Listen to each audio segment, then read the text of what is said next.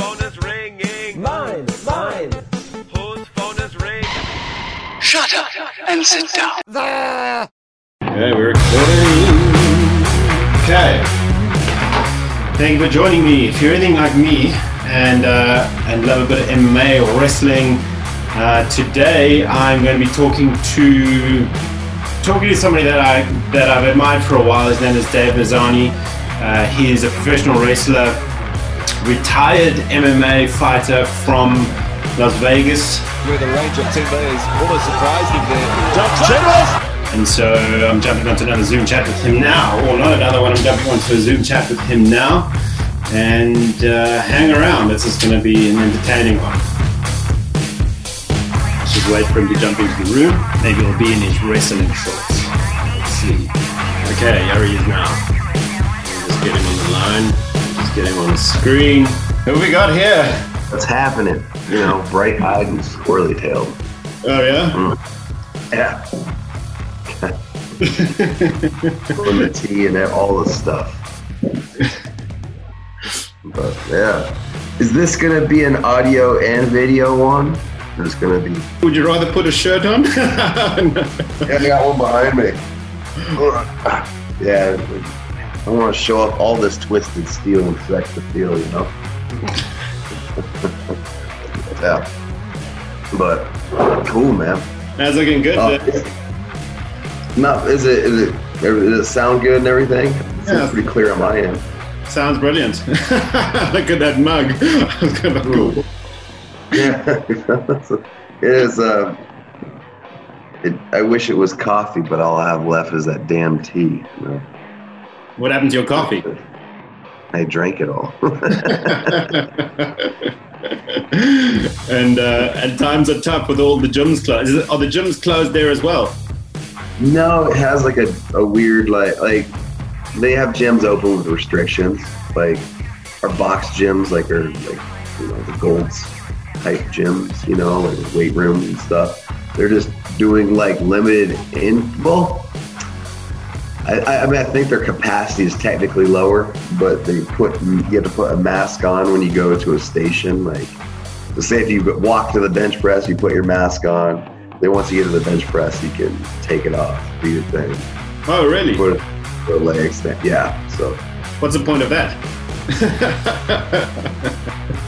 I don't know. Our gym, our gym, we're doing uh well like TruFusion. We have a we have it's a group fitness class. All the group fitness classes. So like they uh set they separate everybody six feet. So like, but it sucks because a class that had a 50 person capacity is now uh 15. You know, so Yeah, yeah, yeah. they're they're they're not making any profit right now. No, okay. Well, yeah. I mean, it is what it is. At least some of the gyms are open. You know, there's Yeah, y'all are and there's harrowing. There's bad stories about even even Virgin Active closing down here locally. oh really? yeah, going really out of out of buck and just can't pay everybody, you know. So that's that's pretty tragic, you know. It's like a lot of the big guys just can't make it. Overheads are too much, you know. So, Right. Yeah. How's Vegas? Yo, man, it's like you know, it's there's no gambling going on. I mean, I, I, well, we got the casinos open now, but that's still weird. Yeah. Yeah, limited access. It's but there's no shows, there's no events. Uh, they just announced that the CES convention, the Consumer Electronics Convention, is uh, going to be digital in 2021 just because of all this. That was like a huge thing that brings in money for Vegas, like conventions and stuff. Yeah. I mean, that's huge. Shows the Everybody's learning how to go digital too, you know? Yeah. I wonder. I mean, I wonder how how the digital thing is going to take off. Should should all of this eventually simmer down? You know, the whole virus disappears eventually or gets under control. I mean, I wonder how if the digital thing will stick or if people will still kind of be wary. You know? Right. Yeah. Right. Um, I don't know. Like, I, there, there's something about face-to-face interaction. Like, Yeah. um, So, is it still Pain Train? You still call yourself Pain Train, or was that an MMA thing? yeah, in the, the pro wrestling world, like in the in the MMA, uh, well, it was kind of funny. Even my track team, some people called me Pain Train in college, and it's sort of like, and I was like, ah, maybe I'll just make that my MMA name. And then, you know, as I was wrestling, I sort of wrestled as the, you know, the character of Dave Mazany, the Pain Train. So, Right. um, yeah, if I was to get the, you know, the boots on and step into the squared circle anytime soon, it would be the Pain Train that comes in uh, for, from pro wrestling. But So, so You know. that's also your so that's also your pro wrestling name, right? So Yeah, yeah. And we'll see what happens with that. I mean, and that, that it's kind of funny. The, the funny thing is the stuff that everybody's making through this COVID stuff, the stuff that everybody kind of like downplayed or whatever. You know, um, I'm getting the sleepies out of my eyes. That's like I just woke up. I literally rolled out of bed and did this. But um, um, he was like, "Oh, he's stoned." It's like, no, Dave Um, is stoned again. Yeah, I know. Dang it, that dang pain trade. But um, you know, the during COVID, the only sports that are happening is like uh, UFC. You know, UFC's going on, and the WWE Sports Entertainment is going on. Two of my favorite things, and two of the things that are kind of weird and, and scrutinized. And MMA wasn't even legal for the longest time, and all of a sudden, it's the only sport you can do right now. Really. yeah. I mean, I know there's a couple other things going on, but as far as like major international events, Mm. the only one. Yeah, they've all been they've all been cancelled. And some of the biggest events in the world, like like Wimbledon tennis, or or you know some of those those those big Grand Slams, all cancelled. You know, and yet Yeah. UFC is still going. well, obviously with their restrictions and and uh, you know no crowd. Right. You know what can you do? Yeah, and was, you know what was funny? The thing that was bumming me out, just like in the middle of COVID, was uh, UFC. It, like, so they were recording a lot of the fights in Vegas, right? And typically, um, the Vegas fighters didn't get a lot of good shots in the UFC because, you know, hey, we we want to they want to get an international reach. They want to get people from different areas of the country, and everybody comes to Vegas to train anyway. So, like maybe somebody that's already established, like for example, Kevin Lee, he was from Michigan, came to Vegas to train at Extreme Couture or something like that, right? Like, um, so people all travel to Vegas. So like, oh, we always put Vegas fighters in the card. So like, they didn't give a Vegas fighter a shot in the UFC very often, but recently they're recording them like down the street. And what happens with COVID is like so, they got this matchup coming up, and like, oh dang, this person tested positive. Um, we need a fighter last minute, and so they've been putting fighters in, you know, giving them a shot. And who do they take? People in Las Vegas who are like literally down the street, uh, Right. because traveling's an issue too. Because like Yeah. when they travel somebody to the UFC, they'll like, you know, travel them, test them, quarantine them, test them again. You know, like there's a big long process. But if they already live there, it's a lot easier.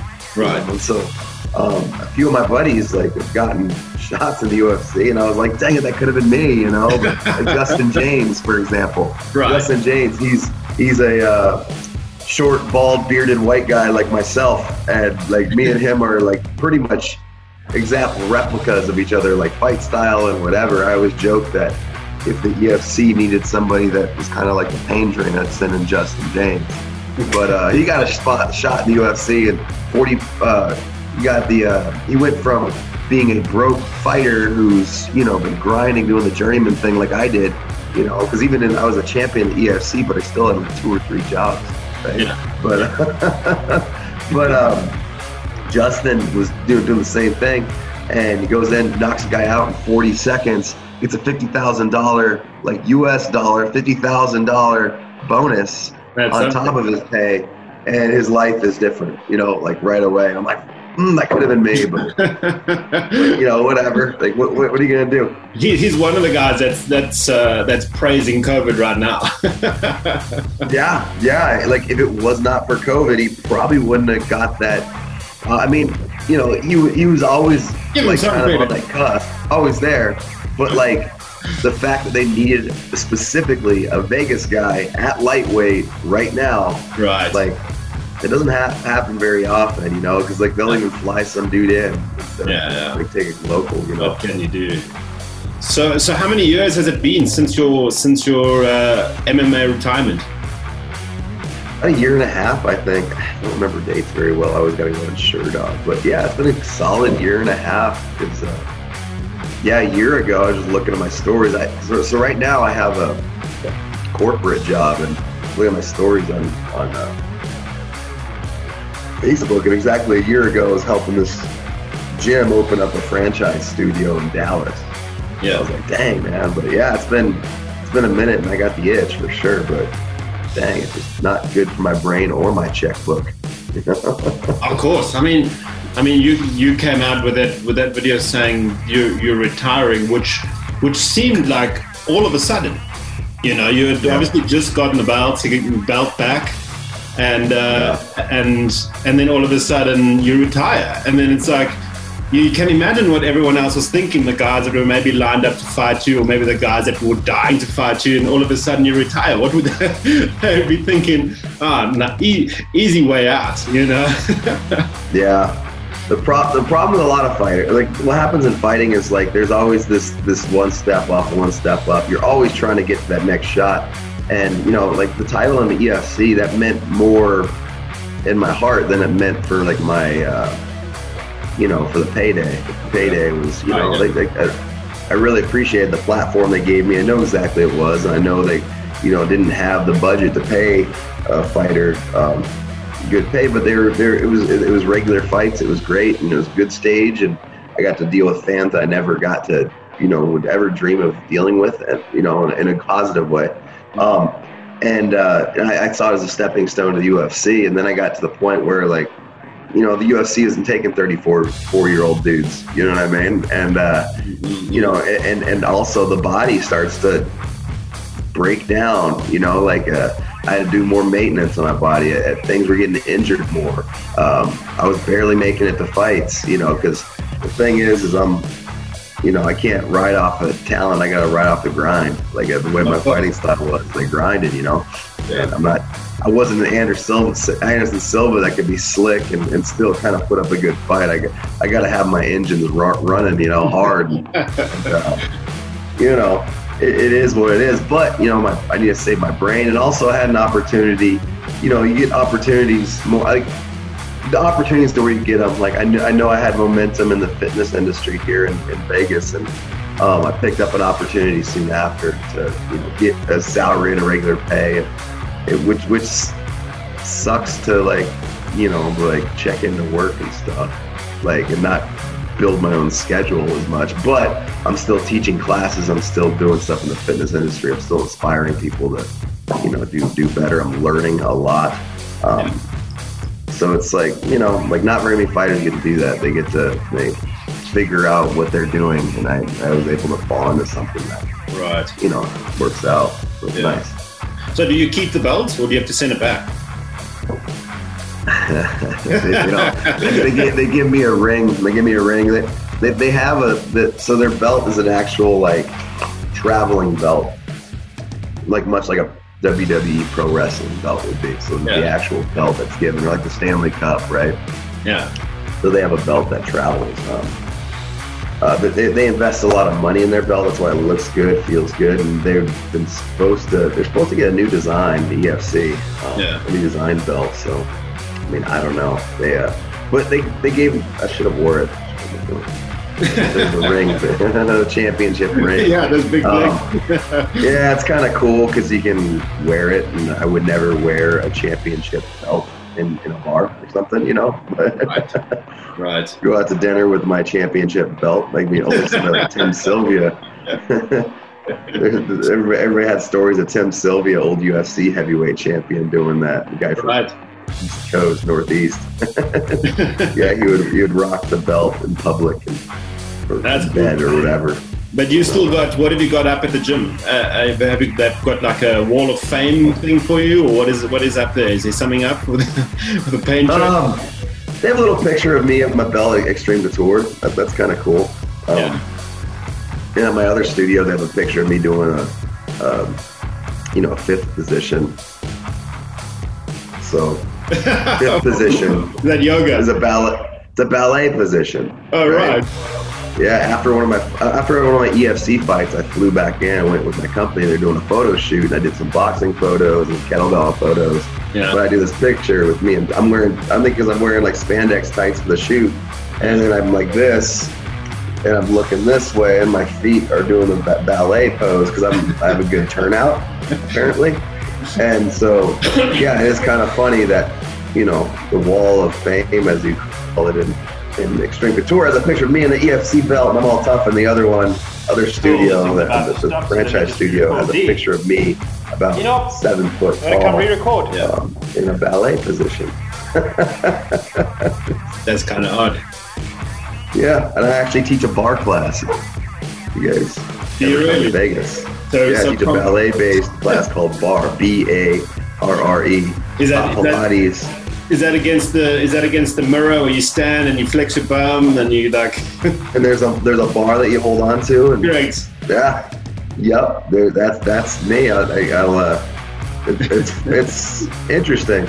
Um, and again, that's just like one of those things that I challenge with. What's that? It pays the bills. pays the bills, man. Well, what I had to do is help open up franchise studios around the nation. So, um, and obviously we're not franchising now because everything's kind of slowed down. But um, I had to learn every single modality that we that we teach, you know, at our studio. So um, I have a hot Pilates class. Every everything on the fitness side. We also have a yoga department. But I teach everything from hot Pilates to TRX to kettlebell to uh, a hot barefoot boot camp. Our Pilates is in the hot room.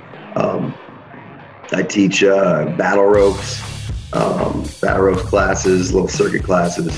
Um, I teach one of our yoga series. I, I, have, I have a during this thing I got a 200 hour um, yoga certification. So I'm teaching yoga, um, doing all the things. But the thing that was funny about, especially with barre, is it's kind of fun to be the underdog, right? Like guys, especially when I was an American coming into uh, South Africa, you know, nobody wanted me to win. Everybody looks at me and goes, "Screw that guy," you know. And then, Somebody uh, beat the American. yeah, you know, that's what it was. I'm like, I'm a good guy. Come on, you know, we're all we're all part of the earth, whatever. Um, um, so I so I come and step into my barre class. Now I'm like, and it's a hot barre class, so it's not, it, uh, I don't know, 90 degrees Fahrenheit and uh, and 45 percent humidity. Um, our hot boot camp and and and Pilates class are five degrees hotter, but barre, I step in and I'm like a meathead fighter guy, you know, cauliflower ear or whatever. And they're kind of like, who's this dude? You know, who's this guy? And then I go in there and rock their socks off. And then I'm, you know, it's like, oh yeah, Pain Train wins. You know, like I, I look at it as a competition. Can I win this? Can I win this group? Can I do this class better than a legit dancer? You know, like that's where the championship mentality, championship spirit, you know, comes in. so nothing, nothing like being competitive. Bringing your bringing your cage competition into the into the barre class. right it's it's it's crazy. I was having a conversation yesterday with one of my uh, with our national fitness director and you know talking making I'm want to make adjustments to this this and this. And, and i said you know it's a blessing and the curse that i have this championship mentality. Because i was like i'm literally I, everything i'm doing i'm trying to make the best. Like last week I taught my signature series class, which is a uh, a set yoga series, and I forgot the runner's lunge. After crescent lunge, I go to runner's lunge and you do crescent twist after that. And I'm like, ah, I'm still thinking about like the, the runner's lunge I missed. And this is like literally, I teach that class today at one o'clock. And you know what? I'm gonna nail it. but it's, it's everything from how you say a word to how I present something to the angle I'm at in the room as I'm teaching you something. Like I'm obsessed with making that perfect. You know, I want to deliver the best class possible, and then you know do better than the people that who who's who's, who's that's their thing. You know, like I'm a, I, like just like a mixed martial artist wants to be a better boxer than an actual boxer and a kickboxer than an actual kickboxer. If you can be better at all of them at that, you know, like you're gonna be pretty good in a, in a mixed martial artist. Totally. Who knows? Maybe you can make a comeback to the fights. You know what? Like it's it's funny. Like just like I'm, just like I'm Mike. Yeah, I get to get in there. I, I still, I, I mean, I still got something in me. I don't know what it is. But Do you miss it? Do you still do you still train? Do you still train that kind of stuff? Do you still do math work and grappling? I don't know. It's weird. I just get so busy with stuff. Like, I, uh, it's like I only have so much energy that my body can expend. it's like my tank. And I, you know, I teach about eight classes a week, and the classes I teach are pretty active. And then, you know, I, I I've been, I, I kind of miss getting under a barbell. So I was under a barbell quite a bit, under and over one. You know, like doing deadlifts and squats, trying to get all my compound lifts in, and and, and really messing with that. I'm, I've and I, I've even considered, you know, like maybe I should do a strongman competition, like World's Strongest Man Really? style comp. Yeah, because uh, they have under 200 pound weight classes, and I'm like about 190 now. and I was like, well, yeah, I could like you know put on a little bit of pounds and do well because all because World's Strongest Man stuff is not just one rep maxes, right? It's overall strength, and usually it's a dura- duration over like around a minute. So it, it's it, like, and I've always had a pretty decent overhead press. I had a pretty decent deadlift. Um, I have pretty decent grip strength from MMA, you know, and uh, and so I got like the compound movements in, and you know, I, I work my Olympic lifts too, you know, and, and kettlebells and stuff. So I, I have explosion in my hips still and everything, and uh, like it, it just and, and, and then like you know a lot, a lot of times like hey uh, pull this truck for a minute you know? And so it takes something more than just one rep max. It takes a little bit of testicular fortitude. And you know the pain train still got that it would just be a fun thing to do. Testicular fortitude. i'm right know? that's, that's that's the formula to success sometimes. I think it might be it might be some of that Alaskan blood in your veins, right? you know what it's kind of it's kind of like a silly joke but i think it's true Really?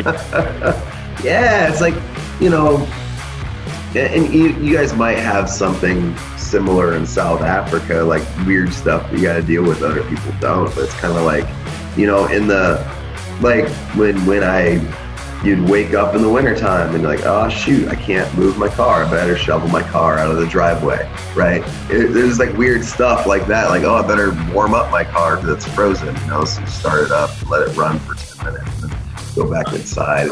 And then like, you know, I got to experience things like knowing where my food comes from. Like I could catch a salmon, clean it, and throw it in my freezer and then eat it later, right? Or I, you know, killed caribou or moose, you know what I mean, and butchered that and eaten that. Like this disconnect that some people have with the world.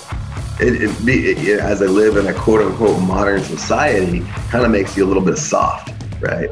Um, and and like my dad worked construction, and we kind of and it might be might be my upbringing too. You know, it could have been any country, any any spot in the country, but seems like it was Alaska, which is a little bit more rugged. But you know, it's like it's you know if you if you hurt, well, deal with it. You know, it's just pain.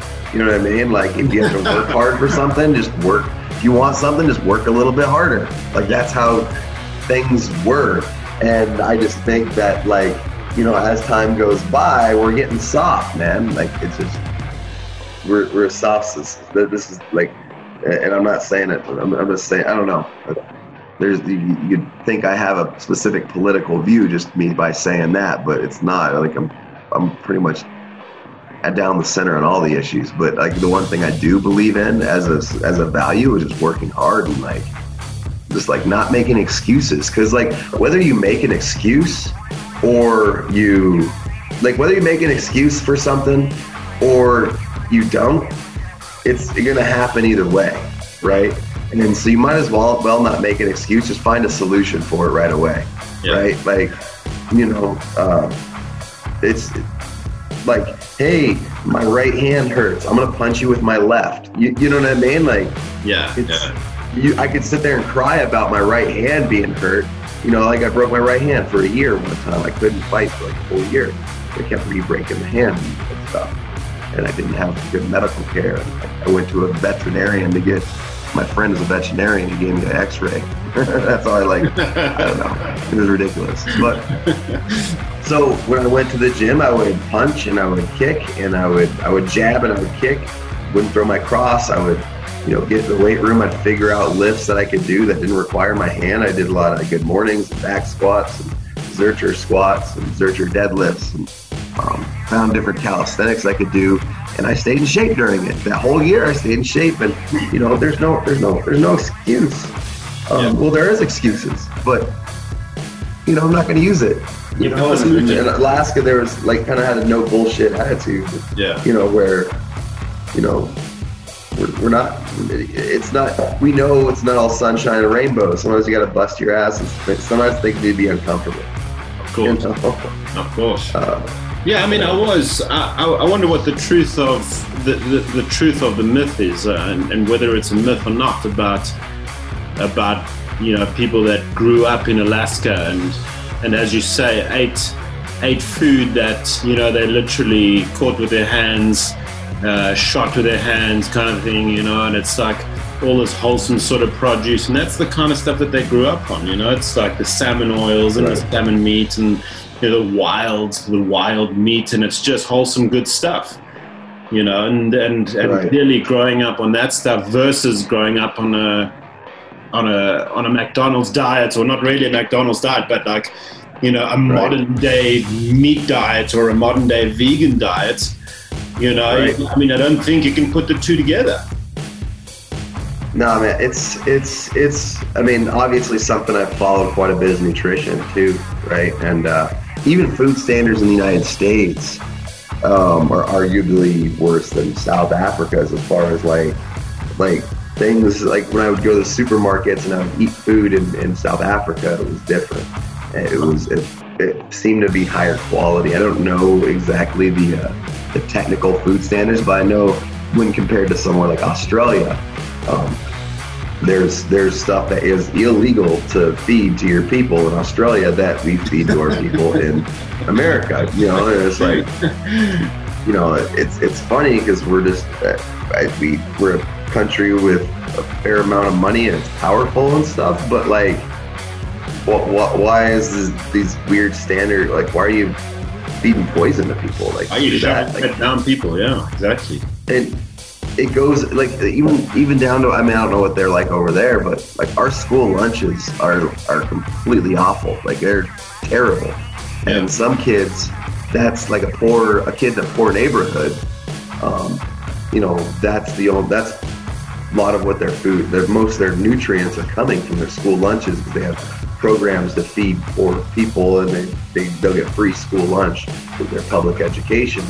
And um, so one of the things I've always thought is like um, if we fed our kids good, healthy in school, they would improve better in education. Like if I eat like shit, I'm gonna be I'm gonna even on a computer, my performance is bad, right? My performance is bad. Um, why is you know an athlete, you know, using your body to move? Um, why is, is good nutrients good for that, but not for somebody that's having to use their brain? Right. Yeah. Brain is a muscle or whatever. It's not technically a muscle, but you know what I mean. It's something we're exercising and and whatever. Um, but so like one, performance would improve if like school lunches were better, and two, um, as we all know, we generate habits, right? So if you grew up like associating crappy food with actual food, you're like, oh, this is food. Like McDonald's is food. You know, it's not a treat or it's not something that's bad that gives your mouth pleasure and tastes good. If we train kids to like eat healthy at school, at least, they they would realize, oh, this is actual food, and I associate a salad with something good and delicious instead of something gross and foreign, right? Um, so I, I just I just that's my that's the movement that I want. so I mean, that's a quite an interesting point, you know, about nutrition in schools, and that's where it, that's that's where it starts. I mean, that's where your day starts. Uh, as that's literally the only meal that a lot of these kids are getting, you know. And Yep. uh, I think there was there was that test that was done where they, you know, try to revolutionize the food in schools with healthy food. And obviously, it's so highly regulated, and uh, there was all sorts of you know, all sorts of red tape and stuff. And they said that even if you took the chocolate milk that you're giving the kids and you gave them regular milk and you took the sugar away and they, they tested it. So they did like a, the whole thing where they poured all the sugar into a massive heap. And they were saying that's the amount of sugar that kids consume just in one state in a, in a semester, you know, and it's just phenomenal just looking at the kind of stuff that's, that's, that's getting shoveled. You're right. Like, how does your brain work on that stuff? It doesn't. it doesn't. It's like I, I think of the body as a machine, you know, like um, especially as it's developing, it needs to eat really good and whatever. Like I don't know, it it, it sucks because you know people literally just don't know, it's, and it's weird. And I know people want to call everybody stupid and lazy for having poor nutrition, but it's like Yeah. it's it's not something in our society that we had to think about. Um, you know, like in the 1920s, you just made food and you ate it, and and uh, food would cost more relative to your income back then than it does now. Yeah. You know, like food is like really inexpensive, like to be perfectly honest. We're Right. kind of, and, and so like something that you know, oh dang, that's expensive. It's probably cheaper relative to the, you know, cheaper relative to you know if you put put in inflation and all that stuff, right? Like relative to how it was back then. Um, it's probably cheaper. So it's just like, but we still choose a cheaper option than even the cheap healthy food. And Of course. you know, then you can get into like soil depletion and all that stuff too. There's not nutrients. That's What was Wow. your What was your take on the game changers? it was uh, you know it was it was good propaganda. They did good. They did a good job. Like like it was basically you have an art, and this is this is the problem with the internet, and this is the problem with um, everything that's going The on marketing. everywhere. Yeah, it's like if you can take a person with a a a person that's really good at convincing people, a person that can edit something and then find a few studies and you can cherry pick different things. Um, yeah, you can do a good job convincing somebody of anything. There's great convincing YouTube videos that the Earth is flat, right? Like, and people in the you know way back in the day figured that out with math. You know, like that. You know, and, and the people that think the the Earth is flat generally don't have a good background in math, right? They don't like. I, I sucked at math, but I took a lot of like high level math classes. Um, barely passed them, but it taught me like really smart things, and and so and I, and I think a lot of us aren't very good critical thinkers. Um, so you look at something like like okay, this is like the biggest the biggest piece of evidence that I give to people with game changers is there's strength and conditioning coach named Charles Poliquin. Right. And he, he he's dead now, but um he died like had a heart attack or whatever. But this dude was a he, you, do you remember that movie Rain Man? Yes. Rain Man. He was like Rain Man with strength and conditioning. He would just be like just read stuff and spout out numbers. Right. Right. And so what he was is he was the strength conditioning coach for Canada's Olympic team since like the 70s. He was like so he's been reading blood work since the 70s, and I was um, introduced to like his methods or whatever when I was uh, um, training at Adams State College. One of our coaches' names was Derek Woodsky. Derek Woodsky was the Canadian record holder in the hammer throw. So he's a badass dude from a small town in in in, um, in Canada, and he was really good. He was just, he was just really smart because you know he was in a small town. He had to figure out how to train himself, right? And so he was very well read himself. He was highly influenced by Charles Poliquin because Poliquin's background and you know being in the Canadian thing, you know. Yeah. And so so like I did a lot of his methods, and I and I just happened to end up reading a lot of stuff, and I ended up doing a seminar with him later on in life. A gym I was at like, hey, we, we're hosting a seminar. Do you want to take this spot? Because they nobody, you know, we they let us have one, and I'm like, Charles Poliquin? Yeah, it was like a weekend, and it cost like two grand, two thousand dollars.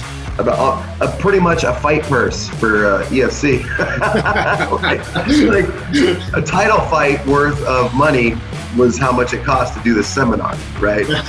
Put it in that kind of perspective. But this dude, like, this was legit. So we got to sit listen to this guy spout off all these numbers and whatever.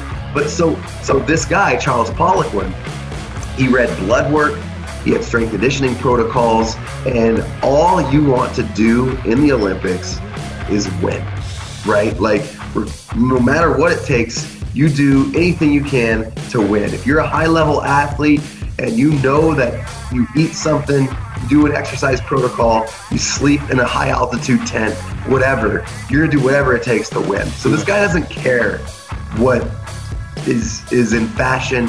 He doesn't care what works, doesn't work.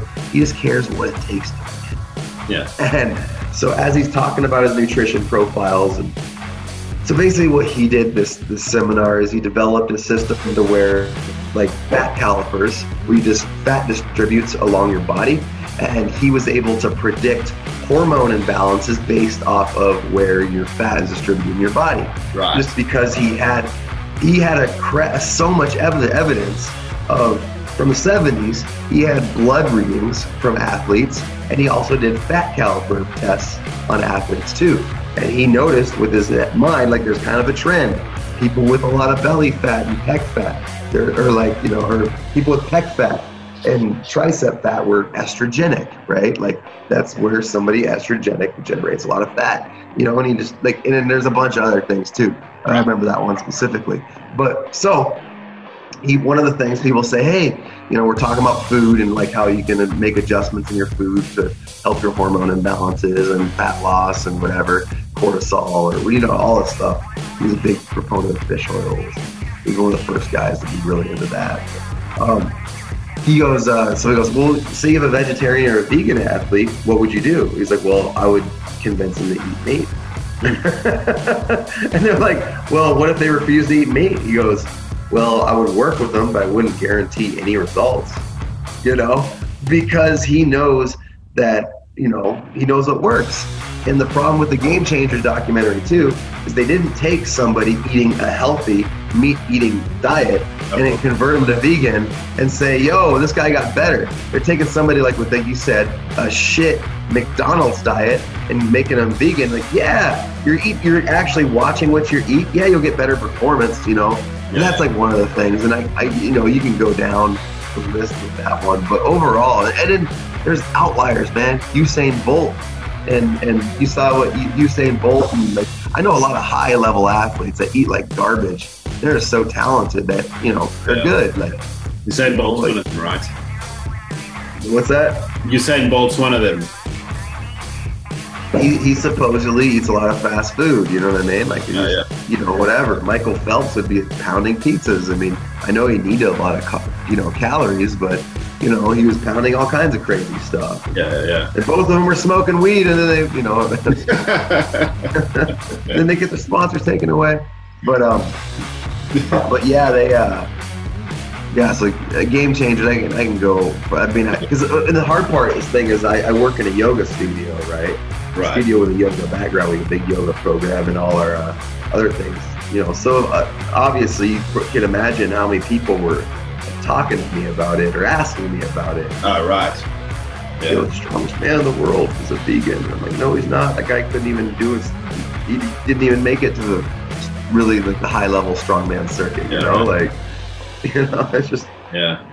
only reason I mean, the only reason I, I'm asking is because we naturally just went on, uh, you know, from Alaska to what people eat, and I know you're into fitness and training and stuff. And I was just wondering if you're into into the um, the nutrition side of fitness. You know, Yeah. you have given any kind of thought to this. What is your opinion? Obviously, you know, the movie came out, and then and then all the meat eaters jumped on top of it, and were, you know, com- you know. So I was just asking your opinion, see what see what you thought. Right. Overall, man, like like like nutrition for me, like I, I at the beginning of my, you know, because I've been coaching since I was. I was always the captain of my youth teams and stuff, but you know, in post college, I've been coaching since I was 25. I was ahead of a high school varsity hockey team, track team, cross country team. Um, so I like so I've obviously wanted my kids to reform, so I would like you know work with nutrition and study it and like try to figure out what works best and you know all the things and you know at the end of the day like I it's it's hard because nutrition is so individual. It's in, in my opinion like we all have different genetic backgrounds. We have different goals. Like hey, I want to eat good. Well, for what? What what is your goal? Like, you know what I mean? Like it, it varies off of what your goal is. Um, it varies off of your budget and what you're working towards. Um, it varies off. Are you willing to cook? Can you cook?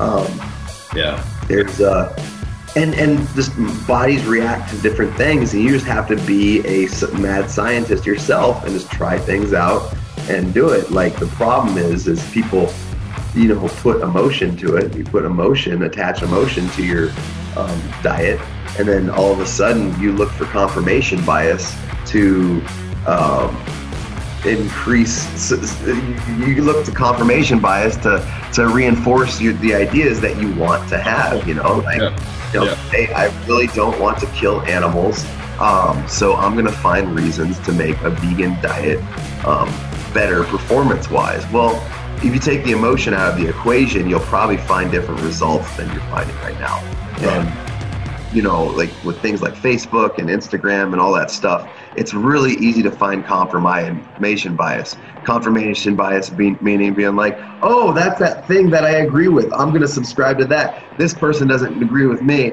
I'm going to delete them. Then all of a sudden, you have more of this stuff going on uh, because that is. has things that you agree with, and the people that you don't agree with, it just goes away because you delete them, you block them, you uh, silence them. You, see it, don't read it. Don't read it. You know, I still got all my dickhead friends that are on the left and the right. You know, because I just want to see what everybody's saying. You know, like I'll see all the D- Democrats and the Republicans battle just because, you know, like it's funny because I see like those people slowly, slowly shift even further because they're not listening to the other other argument. They're listening to the other side. Right. Like, Yeah. I, don't know. It's weird. If you're ever confused, you just jump onto your Harley and ride into the mountains. Yeah, you know. Yeah, well, and, and legit, that's my, my, I took a trip to Alaska recently during, which was, I, I, didn't know if I was going to be able to travel, but I booked a ticket anyways because it was super cheap. Um, but when I went to Alaska, it was just like, turn all my stuff off. My only worry was like sleeping eight to 10 hours a night and like catching fish and eating food and you know, drinking way too much beer. Yeah. Living life. Living the life. Dave, I, there's, there's two things. There's two things in my mind that uh, that stick out from when you used to come to South Africa for fighting, right? Yeah. and uh, and and they got nothing to do with fighting. and the one was the one was uh, your sense of humor. Uh, Yeah. Somehow, somehow, you, it, it struck me as not a as a natural sense of humor. A lot of people, when they're nervous, they come up with this this this kind of humor, you know, just to cover the nerves. You seem like Right. you seem like a pretty uh, somebody that appreciates the you know the less serious kind side of life. And then also, and then the second thing that was um, that I remember was the way that you used to interact with the kids. Right. Was that was that is that something you've always loved? You always loved like children and like their appreciation of you as an artist, or was it just is it just your fans really? Was it just like a thing of spending time with fans, signing stuff? You know, is, is that is that one of the things that makes you tick? Is like the, the fans at that sort of level of, of uh, sportsmanship? Yeah, it was well even before all this. I, I, I worked. I mean, I worked with kids when I was, you know, uh, like high school sports and stuff like that. I, I coached. Um, I uh, worked for a, a company called Never Give Up Behavioral Health Services, where I gave uh, workouts as a part of a therapy regimen, like as a part of their their therapy was. Uh, you know, physical activity through the pain drain, you know, um, but they were all foster kids, kids, you know, um, in troubled neighborhoods and troubled like households. Um, I work with them, um, and and also like, uh, so like I've always liked to make an influence on them, and one of the reasons why is like I remember when I was a kid, I just looked looked up to athletes, you know, and I really looked up to athletes and, and people. You know, guys like saw ho- local hockey players. I, I grew up playing ice hockey, and I'd be like, "Whoa, you know that guy's so cool." And, and you know, the times that he get, you know, like that that athlete just gave me a little bit of attention, you know, thought about that my whole life, you know, and it's just like crazy how powerful that is, and we tend to forget how powerful we are as, as individuals. Like even if you're not even a, you know, high level famous athlete guy, um, you. You, you're, you're powerful to somebody like your nephew, your niece, your Right. you're, you guys, we all have a lot of power, and we tend to forget that because kids, those kids are a future. You know what I mean? And and uh, someday they're gonna be taking care of you. like my dad said, Dave, you're gonna you owe me at least three diaper changes when you get when I can get older. and, that, and that might be where the, the sense of humor came by too. my dad uh, busting balls on the uh, the old uh, construction site, which for me it's kind of work too because you know like I'm right now I'm in a corporate office. I yeah. go around with a silly coffee mug and like crack jokes to people. And, Uh, you know, because the office is so boring and you know gets me gets gets things moving better. And like when you're at a construction site, you can laugh things off. Like yeah, yeah. you got to pass the time somehow.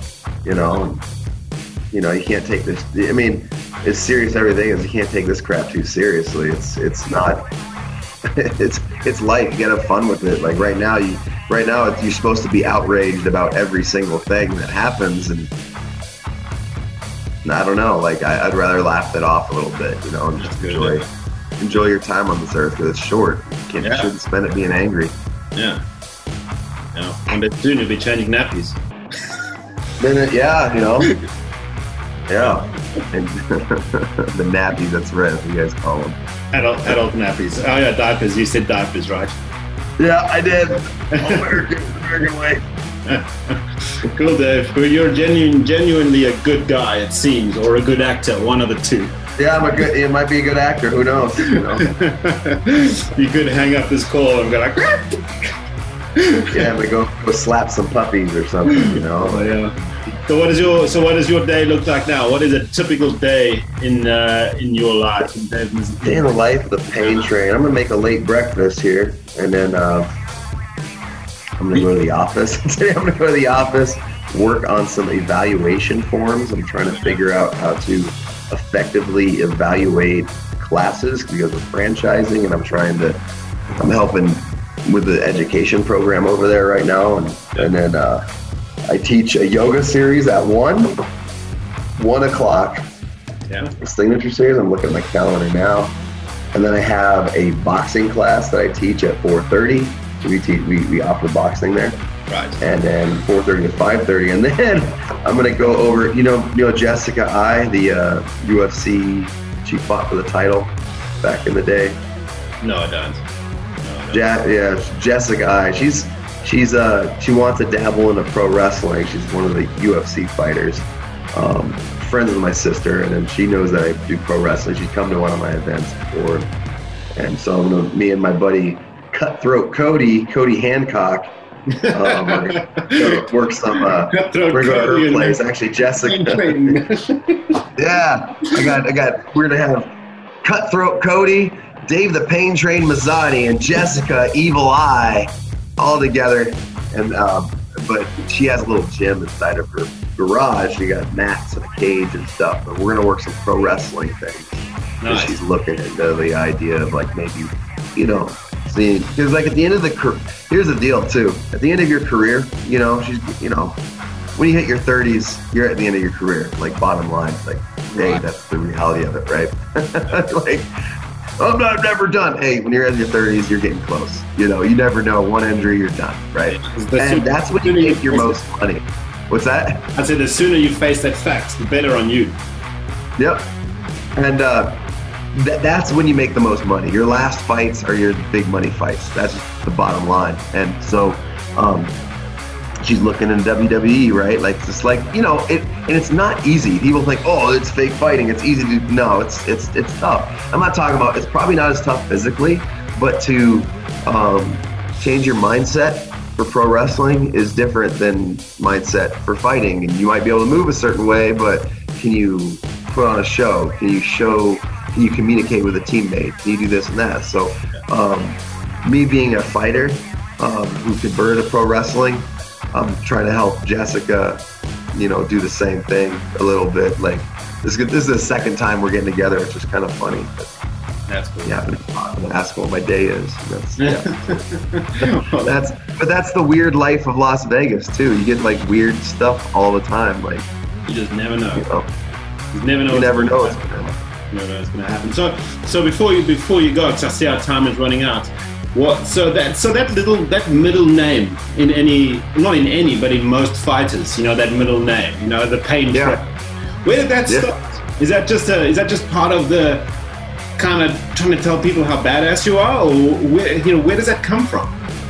I don't know where the ring name originated. I, I that would be a, a fun That would- search actually. Yeah, yeah. But I know it like communicates a little bit of personality to your Right. fighter, right? Like because here's the thing about fighting is like you don't- it doesn't matter doesn't matter how good or bad a fight is. You want to be emotionally invested in somebody somehow.